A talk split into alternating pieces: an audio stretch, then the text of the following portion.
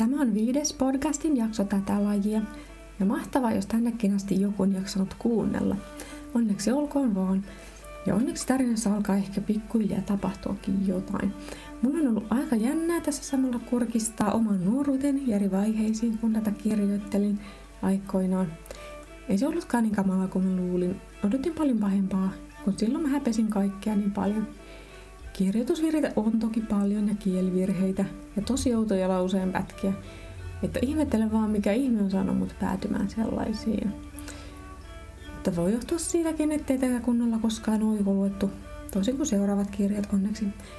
Mutta joo, oon toisaalta nähnyt pahempaakin jälkeä ihan kustantamoiden kustantamissa kirjoissa. Eniten mua jännittänyt nämä loitsut ja muu keksitty kieli, jota ei koskaan tarkoitettu lausuttavaksi.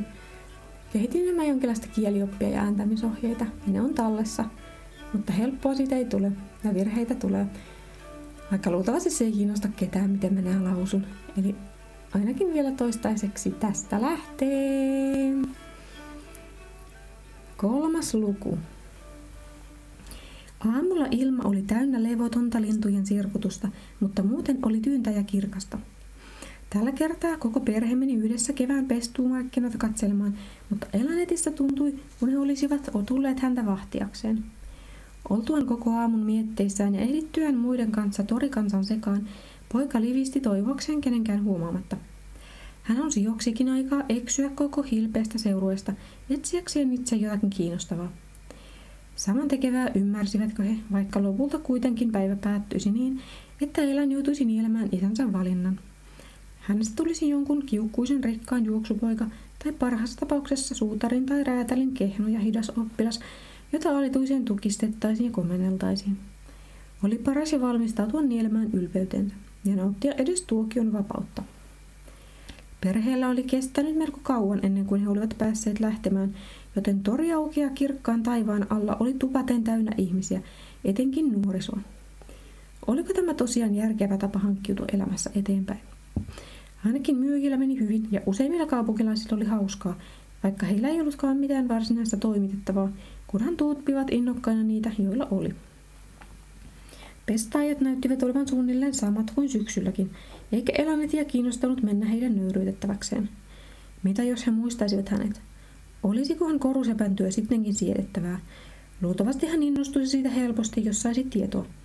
Ainakin hän piti koruista ja niille löytyi ostajia. Mikä olisikaan hienompaa kuin saada jotakin aikaiseksi omin käsin ja vielä itse suunniteltua. Ehkä hänenkin sormensa uutterassa työssä harjaantuisivat kohtaloisiksi. Hän päätti etsiä kojun uudestaan silloin, kun sen edessä olisi edes raon verran tilaa. Partamista tuskin näkyi selkien takaa. Tietysti Elanen olisi pitänyt jäädä jonottamaan ja tupeksimaan, mutta hän ei osannut pysähtyä. Ympärillä pyöri niin paljon värejä ja hajuja, ja äänet sekoittuivat yhteen. Kaikki tuntui tunkevan päälle, ja kohta Elan tuskastui ja puikkelehti yhteen suuntaan niin kauan, että pääsi ulos tungoksesta. Huh, hän hengähti torin laidalla, mutta halusi päästä vieläkin kauemmaksi, ennen kuin jaksasi taas sotkea sekaan.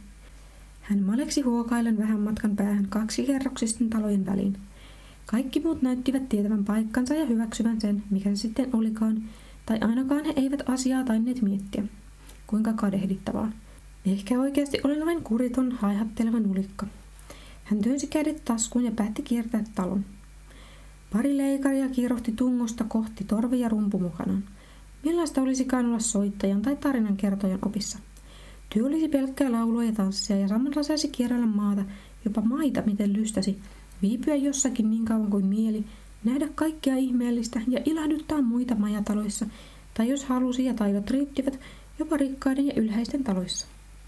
Jospa se oli todella se, mitä Elan oli aina halunnut. Sellaisen hän ehkä kykenisi, vaikkakin vain ahkeralla harjoittelulla, ellei sitten ollut liian myöhäistä aloittaa. Hänellä oli ainakin selvästi hyvä ulkomuisti, joskaan esiintyminen ei häneltä nykyisellään sujuisi. Voisi muutenkin olla terveellistä opetella sellaista. Kumpa ei tarvitsisi aina asua samassa paikassa, vaikka sitten joutuisikin joskus viettämään yönsä ojassa. Mutta ei, isä ei koskaan suostuisi sellaiseen jostain syystä, eikä Elanilla kuitenkaan olisi lahjoja niin, että tulisi kunnon soittajaksi. Useimmat kiertävät muusikot eivät vaikuttaneet ainakaan rikastuneen. Tavallaan he elivätkin enimmäkseen almuista. Kai Elanista johonkin täytyy olla. Mutta tutkiessaan tunteitaan hän tuumi, ettei tosissaan haluaisi elää kenenkään komenneltavana tai vain hyödyttääkseen jotakuta, joka silloin tällöin soisi hänelle murusen hänen oman raadantansa tuloksista. Niinhän se ihmisten kesken oli ja oli aina ollut, ainakin melkein. Siitä vain ei sopinut puhua, ja kaikkihan joutuivat joskus olemaan opissa, saadakseen joskus myöhemmin olla itsenäisempiä. Tai jospa karkaisi ja eläisi metsissä tonttujen ja menninkäisten parissa. Elän tunsi katkeruutta tai jotakin sinne päin. Hänelle ei vain sopinut mikään noista ammatista. Hänestä ei ollut mihinkään, tai ainakaan mihinkään sellaisiin, mitä itse halusin. Kunpa joku tulisi ja auttaisi, mutta ei kenelläkään ollut syytä välittää hänestä, tyhjän toimittajasta. Hän ei saanut edes hankituksi itselleen kaveria. Mitenhän sekin käy? Joillekin se on niin itsestään selvää, tai heillä on ystäviä syntyessään. Ihan kuin en tietäisi jotakin, mikä kaikki tietävät. Ihan kuin eläisin vain puoliksi samassa maailmassa kuin ihmiset, eikä minua sen takia nähtäisi kuin haamuna. Elan joutuisi vain kestämään sen, mitä hänen osakseen määrättiin. Hän tottelisi vanhempia ja olisi kiltti ja ahkera. Se voisi paikata hänen taitamattomuuttaan. Kai minulle muutama ilon hetki tässä elämässä suodaan, Elan ajatteli. Mutta hän olisi halunnut käyttää aikansa jonkin hyvää, saada aikaan edes jotakin pientä, mikä voisi hyödyttää myöhemmin jotakuta. Ja tehdä edes joskus jotakin, mistä hän itse piti. Muuten hänen elämä olisi yhtä kurjuutta ja joutaisi pois. Eivät pelkät ohi kiitävät ilon hetket riittäneet kannustamaan jatkamaan. Elan joutuukin kiertämään koko korttelin, paitsi puolivälissä hän pysähtyi. Tiellä oli suuri syvä vesilätäkkö, tumma kuin Forjan silmä, ja Elanet jäi katsomaan sitä, kun muita ei kujalla näkynyt. Kohta olisi kesä, ja vesi tuntui jotenkin lohdulliselta. Se tuntui myös kumman tärkeältä nyt. Hän upposi taivaan sineen ja pilvenhattaroihin, joita puiden vihertyvät lehdet tavoittelivat lammikon reunalla. Kaikki piirtyi niin selvästi toistaan todellisuutta, mutta kuitenkin tehden siitä erilaisen. Se oli kuin portti toiseen paikkaan, selkeä aukko ihan siinä keskellä kujaa. Mitä jos siihen astuisi? Putoaisiko jalat edeltä taivaaseen? Pääsisi pois. Kaikki näytti olevan korkeammalla tai syvemmällä kuin ylhäällä ja yksityiskohdat näkyvät niin selvästi. Lintu lensi näkymään halki ja seuraten sitä näki elän maailmansa reunassa jotakin rumaa. Pää, ihmisen pää. Hätkätäen hän kohotti katseensa nähden vähän itseään vanhemman nuorukaisen seisovan irvistellen lätäkön toisella puolella. Kolme muuta, jotka kävelivät kauempaa kaverinsa taakse, nauroivat niin, että ääni kaikui viereisten talojen seinistä. Kaikki muut taisivat olla markkinoilla. Etkö kuule, kun sinulle puhutaan, vai oletko niin leuhka, että et viitsi katsoakaan? Poika matki hänen asentuvat jalat harallaan, vääntäen naamansa vähäälyisen ilmeeseen, saaden taas muut hörähtelemään. Tuijuttaa omaa napaansa keskellä tietä. Anteeksi, en vain kuullut, sanoi Elan ärtyneenä ja alkoi vielä jatkaa matkaa, mutta Agre jäi toisen takana ehti ensin. Mitä aivastiko se? Minä taidan tuntea tuon tyypin. Se kummallinen lasipoika. Muutkin olivat tuttuja, paitsi yksi. No kolme olivat häntä kouluaikana eniten jaksaneet hätyttää. Kaikilla oli housut ja valkoinen tunika, aivan kuin yhteenkuuluvuuden merkiksi. Mutta Elan ei saanut sanottua enempää. Hän tunsi lihastensa jännittyvän mahdollisimman nopeaa pakoa varten ja nyrkkinsä puristuvan tappelun varalta, ja hän mietti jo, mitä tekisi. Ei sitä koskaan tiennyt. Ikävä kyllä ketään ei näkynyt lähettyvillä. Kaikki olivat torilla. Kovanaamat astuivat lähemmäksi kiertäen lammikon molemmilta puolilta. Mitä haluatte? Jättäkää minut rauhaan, sanoi Elan yksikantaan, mutta ei suostunut perääntymään. Piiritetyksi hän ei siltä aikonut joutua. Uhkaileeko se meitä? Agreja irvisti hänelle. Hän oli sen verran lähellä, että Elan saattoi nähdä jonkinlaisen arven hänen leukansa sivussa ja toisen kaulassa. Niitä hän ei muistanut nähneensä ennen. Minusta se ansaisisi opetuksen, sanoi toiselta puolelta Rudere, jonka silmät harittivat. Tosiaan se aina juoni jotain. En minä mitään uhkaile. Elan yritti kuulostaa halveksivalta, mutta hänen äänensä oli ainoastaan pelokas. Eihän hän pelännyt, kuinka ärsyttävää. Kaikkein ärsyttävintä Elanissa itsessään oli se, että oli hän sitten raivoissaan tai vaikka onnessaan, kyyneleet pyrkivät aina ulos. Niin ei käynyt ainakaan vielä, mutta kurku käheityi. Täällä tar- kylvyn tarpeessa nulikka. Isoin uusi lätäkköön vilkaisten ja kaikki siirtyivät lähemmäs, joku hihittäen toinen hihojaan käärien. Vilvas vesi virkistää. Elanen jäne arkailu pinkaissa pakoon täydellä voimallaan, jonka oli kerännyt. Takaa kuului vain kovaa hohotusta ja jonkun vimmaisa karjahdus. Vasta vähän ennen talon kulmaa Elan vilkaisi taakseen. Sillä ne tulivat ja lähellä. Kaikki olivat häntä isompia ja verenhimoisia. Olivatkin tainneet maleksia siellä vain ikävyyksiä tai uhreja etsimässä. Mikä piru heitä riivasi? Vuoteen ei öykkäreitä ollut näkynyt. Ensin Elan aikoi tietysti juosta markkinaväen sekaan turvaan, mutta sieltä päin oli tulossa kaksi hevosta suuri kuorma takanaan keikkuin, ja kääntäessään päänsä hän huomasi senkin aivan lähellä. Ei jäänyt muita vaihtoehtoja kuin jäädä kavioihin tai tulla rökitetyksi. Ehkä sentään ajaja auttaisi, tai sitten kääntyä toiseen suuntaan ja koettaa päästä kiertäen ja kaartain takaisin. Joten hän jatkoi juoksua toivoin, että taka-ajajat joutuisivat kiertämään vaunut. Elan koetti tasata tahtia, sillä jo nyt hänen keuhkonsa olisivat mieluummin levänneet. Pojat olivat kuitenkin nopeampia ja olivat taas kohta häntä saavuttamassa. Elan siis juoksi, minkä jaloistaan pääsi. Kotona ei ollut ketään ja tuttujen on tuskin ainakaan isäntäväkeä. Hän kääntyi kujalta toiselle ohittaen ihmisiä, jotka vain katsoivat punaisena puuskuttavaa poikaa jatkaen matkansa. Apua hän ei kehtaisi pyytää, ainakaan tässä vaiheessa.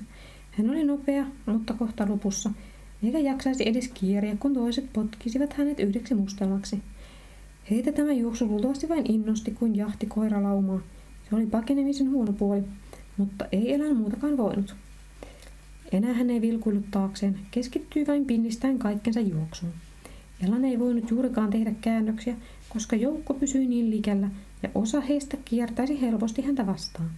Kerran suunnanvaihto oli onnistunut, mutta huonompaan suuntaan, ei suinkaan kohti torihulinaa, johon piiloutua. Täällä päin Elan oli harvemmin ollut. Väki väheni ja kasvillisuus lisääntyi. Kajahtajat jäisivät jälkeen kaupungin jäädessä taakse. Mutta niin kauan Elan ei jaksaisi. Keuhkoja poltti ja suussa maistui raudalta. Aurinko paistoi ja hiki kasteli puhtaan paidan. Takaa ensin kuuluneet huudot olivat vaimenneet, mutta sillä yhä seurasivat kaikki neljä. Tässä kohden rakennuksia oli harvassa, eikä ketään näkynyt edessäpäin. Ehkä hän jaksaisi lehtoon saakka. Ei, nyt oli tehtävä jotain muuta. Elan kuolisi, jos vielä juoksisi, ja hän alkoi olla epätoivoinen. Hän huomasi punaisen ravistuneen puutalon vaahteroiden ympäröimänä. Se oli ainut mahdollisuus, ja sitä kohti hän suuntasi. Mutta lähestyessään hän jo tiesi, ettei ketään olisi kotona. Tuskin siellä edes asui ketään. Sen verran koskemattomalta kaikki tönyn ympärillä oli aina näyttänyt. Elan kompasteli pihaan siinä toivossa, että ovi olisi auki eikä liian laho ja sen saisi sisältä salvattua. Hän ojensi kätensä ja painoi rivan alas, mutta lukossa se oli. Äkillinen pysähdys tuntui repivän keukot. Elan riuhtoi ja heittäytyi ovea vasten kasvavan kauhun vallassa, mutta asiasta ei ollut epäilystä. Hän uskalsi katsoa taakseen ruohottuneelle polulle ja näki vainoijansa kävelevän kohti kaikessa rauhassa. He näyttivät olevan entistä enemmän raivoissaan ja kuumissaan ja huutelivat solvauksia. Nyt heillä oli teko syy kostaa. Yksi yritti vielä nauraa käkättää, mutta osa heistä katsoi epäröiden taloa. Ei ollut mihin paeta. Vielä kerran Elan veti ovea ja se aukesi helposti ja ääneti. Sitä miettimättä poika kiipsahti sisään ja väänsi paksua avainta, joka oli reijässään. Eteinen oli hämärä ja pölyinen, ja puunoksan aulakossa riippui yksi viitta ja hattu, ja alla oli yksi kenkäpari. Kuulostellen Elan vaipui kyykkysilleen oven viereen seinää vasten. Hän yski ja hengitti syvään niin, että sattui.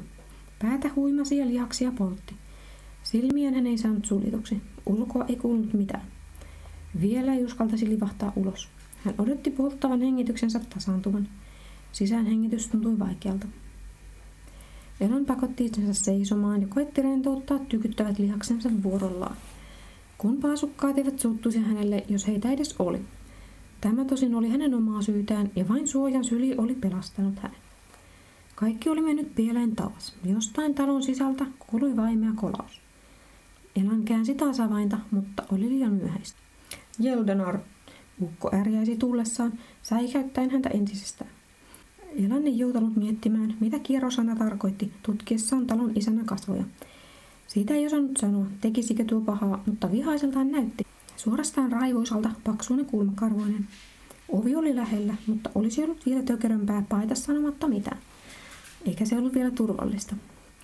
Anteeksi suokaa, että tunkeudun tänne luvatta, sopersi Elan sekoittain sanajärjestyksen. Minua ajettiin takaa enkä voinut muuta. Menen kyllä heti. Mies veti verhon eteisen pienen ikkunan edestä ennen kuin vastasi. Hänen hiuksensa olivat enimmäkseen harmaantuneet ja kasvot soikeat. Elan pani merkille huulet, jotka olivat ikään kuin sisäpuolella, eikä niitä juuri näkynyt suun ollessa kiinni. Sen ympäriltä puski esiin parran sänkeä. Ihminen oli pukeutunut tummaan kaapuun, kuin olisi juuri noussut vuoteesta. Hän tarkkasi poikaa ja antoi uhkaavien ryppyjen silitä otsaltaan. Älä turhaan pelkää, eipä tuo mitään. Hän katsoi ympärilleen kuin etsien jotakin. Voit toki odottaa täällä toin, vaikka luulenpa, että hyypiöt luikkivat jo pakoon. Keitä he olivat? Äh, kiusaajia vain. En oikeastaan tunne heitä kovin hyvin, mutta he täytyvät olla vähän sekaisin. Äkkiä Elania itketti, mutta myös nauratti koko juttu. En tajua, mikä heihin on mennyt. Hän nieleksi. En ole koskaan tehnyt muuta kuin vältellyt heitä. Niinpä niin. Vai niin? Näytät aika uupuneelta. Haluaisitko teetä? Minä ainakin haluan. Kiitos vain, mutta minun on mentävä. Elan oli jo käsi oven kohdalla.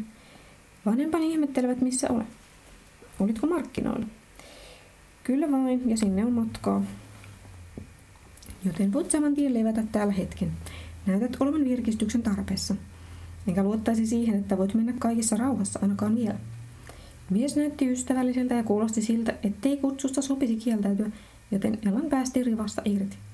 Hyvä on, hän sanoi hiljaa. Kaikki olisi muutenkin pilalla, eikä häntä todellakaan huvittanut lähteä vielä kaduille vaanittavaksi. Mitä jos ne keräisivät isomman jengen kokoon? Heistä ei tiennyt, mitä seuraavaksi keksivät, vai unohtaisivat koko, jutun. Tätä tietä, olkaa hyvä. Mies johdatti vieransa hämärässä keittiön jyrkän portaikon korkean kaapin ohi. Ohimennen Ela ihmetteli.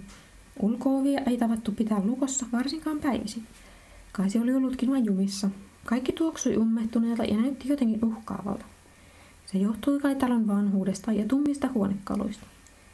Keittiön nurkassa jökötti suuri harmaista tiilistä rakennettu uuni, joka puolestaan näytti vasta puhdistetulta. Istu vain, ukkeli viittasi pöytään ja tuoleihin. Samalla hän viittasi kohti ikkunaa. Valoa, kiitos. Ja laskosverho nousi saman tien siististi ylös. Elan huomasi tuijottavansa suu auki vielä silloinkin, kun ukko väläytti huulettoman hymyn ja meni sytyttämään tulen tulipesään. Hän näytti heti paljon lempeämmältä. Umble yhtun muhi umbaleste mäotsi.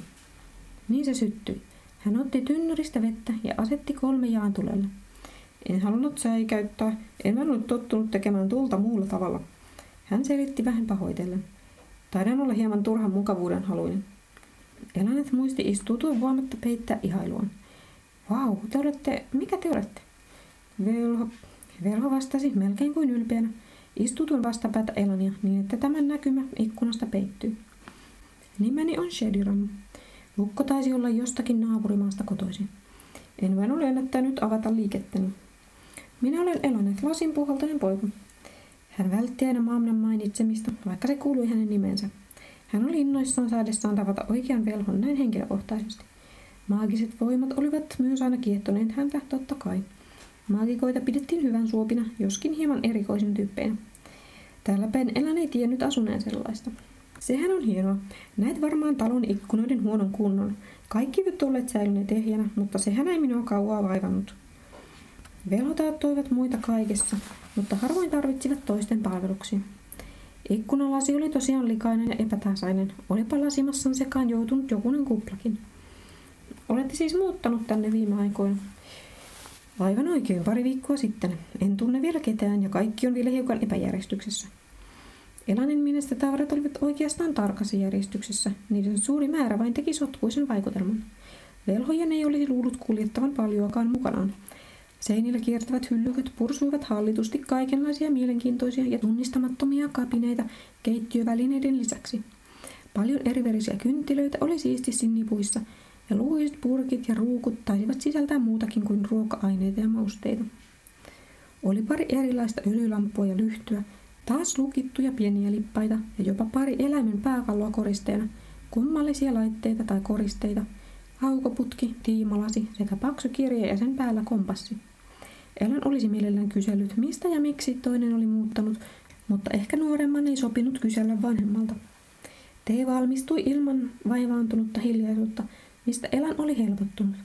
Mitä jos tämä oli hän, jos tästä alkaisi ystävyys? Eihän ikä mitään haitannut, vai jos olisi vaikka paikka, jossa joskus käydä. Elan torui itseään liiasta ajattelusta. Noin hänestä tuntui aina, kun joku sanoi hänelle jotakin ystävällistä. Velho istui pöydän päähän. Minunkin pitäisi olla siellä markkinoilla, mutta en vain ole saanut aikaiseksi. Täällä on vielä tekemistä, ja sitä paitsi on oikeastaan aika ujo tuntemattomien suhteen. En ole mikään kummoinen velho, mutta pystyisin kyllä opettamaan oppilaan hyvään alkuun. Oikeastaan tarvitsisin oppipojan, tiedät hän, avuksi ja mainettani lisäämään. Naapurit eivät ole käyneet tervehtimässä, päinvastoin he pysyvät kaukana. Mutta arvaahan se, no, onko sinua onnistanut pestin saamisessa? Tee maistui hyvältä hunajalta ja lehmuksen kukilta. Ei, enpä sanoisi. Isä ja äiti luultavasti hommaavat minut jonkun maalaistalon vai kauppiaan palveluksen, kun kerran olen poissa jaloista. Et kuulosta kovin innokkaalta. Etkö sitten haluaisi rengiksi? Täytyy sanoa, että en kovasti, vaikka vastaavia töitä teen kotona muutenkin. Itse toivon pääsevän jonkun oppiin, mutta se ei tarvitse käydä. Enkä minä oikein opi mitään, tai siis mikään ammatti ei tunnu olevan minua varten, lasimestarin varsinkaan. Eikä Elan edes pystynyt kovin raskaisiin töihin. Hän inhosi sitä, kun hän aina yrityksistään huolimatta teki jonkin virheen ja sai sitten kuulla kunniansa. Toisaalta hän oli ajatellut lähinnä käsitöitä, kun oli käsityöläisperheestä. He katselivat toisien miettelijänä. Ulkoa ei kuulunut minkäänlaisia ääniä. Sitten he lähtivät yhtä aikaa. Sano vain ensin. Ei, te saatte sanoa. Jalan ei halunnut olla vastuussa mistään typerästä ideasta. Tulvan tässä mieleeni, oletko sinä koskaan ollut kiinnostunut taikuudesta? Edes vähän. Kiinnostunut toki, Elan epäröi. Sain jopa koulun kokeessa heinätukon savuamaan ja käpristymään, kun yksi kiertävä velho tuli meitä testaamaan. Tosi muutama saisin syttymäänkin. Ja hyvä niin, ei ollut ollut viisasta erottua joukosta. Mutta eipä muuten. Hmm, entä oletko sen jälkeen kokeillut taikoja? Äh, en. On kuulemma vaarallista yrittää omin päin, varsinkaan tulitaikoja. Se on oikein. Kuinka vanha olet? Varsinainen haastattelu. Ei siitä mitään tulisi. He eivät koskaan suostuisi muuhun kuin palveluspaikkaan jossain lähellä. Elan tajusi sen nyt itsekin. Tosin hänen tajuamisensa eivät suinkaan aina osuneet oikean. Sheridan vilkaisi kattoon. Voi tätä nykynuorisoa. Ennen vanhaan nuoret kapinoivat vanhempiensa tahtoa vastaan pyrkien rikkomaan perinteet ja sovinnaiset tavat. Se kuului asiaan ja maailma parani. En tietenkään tahdo pakottaa, päinvastoin oppipojan on oltava halukas, mutta ehkä tunnet jonkun, jolta voisit kysyä, kiinnostaako häntä. Pelkään pahoin, etten tunne. Elon olisi halunnut olla avuksi. Vain 12 vuotta. Se taitaa sitä paitsi olla liikaa. Ei välttämättä, ei aina. Vaikka mitä nuorempana aloittaa sen parempi, mutta sehän pätee muissakin taidoissa. Eikä nuoremmaksi voi kuitenkaan enää muuttua. Paitsi jos tarkoitetaan ulkonäköä. Velho suorastaan iski silmään. Yrttitee tuntui vahvistavan ja Elan tunsi olonsa paljon paremmaksi kuin äsken. Hetken hiljaisuus tuntui pettyneeltä. En minä osaa sanoa, onko minus velhoksi, mutta se on varmasti houkuttelevampaa kuin muut vaihtoehdot. Elanin oli aina vaikea kieltäytyä mistään, vaikka olisi halunnutkin. Eikä hän olisi halunnut. Ei hänestä soittajaksekaan olisi. Ja kuinka paljon mahdollisuuksia velhoilla olikaan. Aina heille löytyi jostakin töitä. Ja useat velhot myös matkustelivat jatkuvasti paikasta toiseen. Ja mikä parasta, he olivat verrattain riippumattomia muista.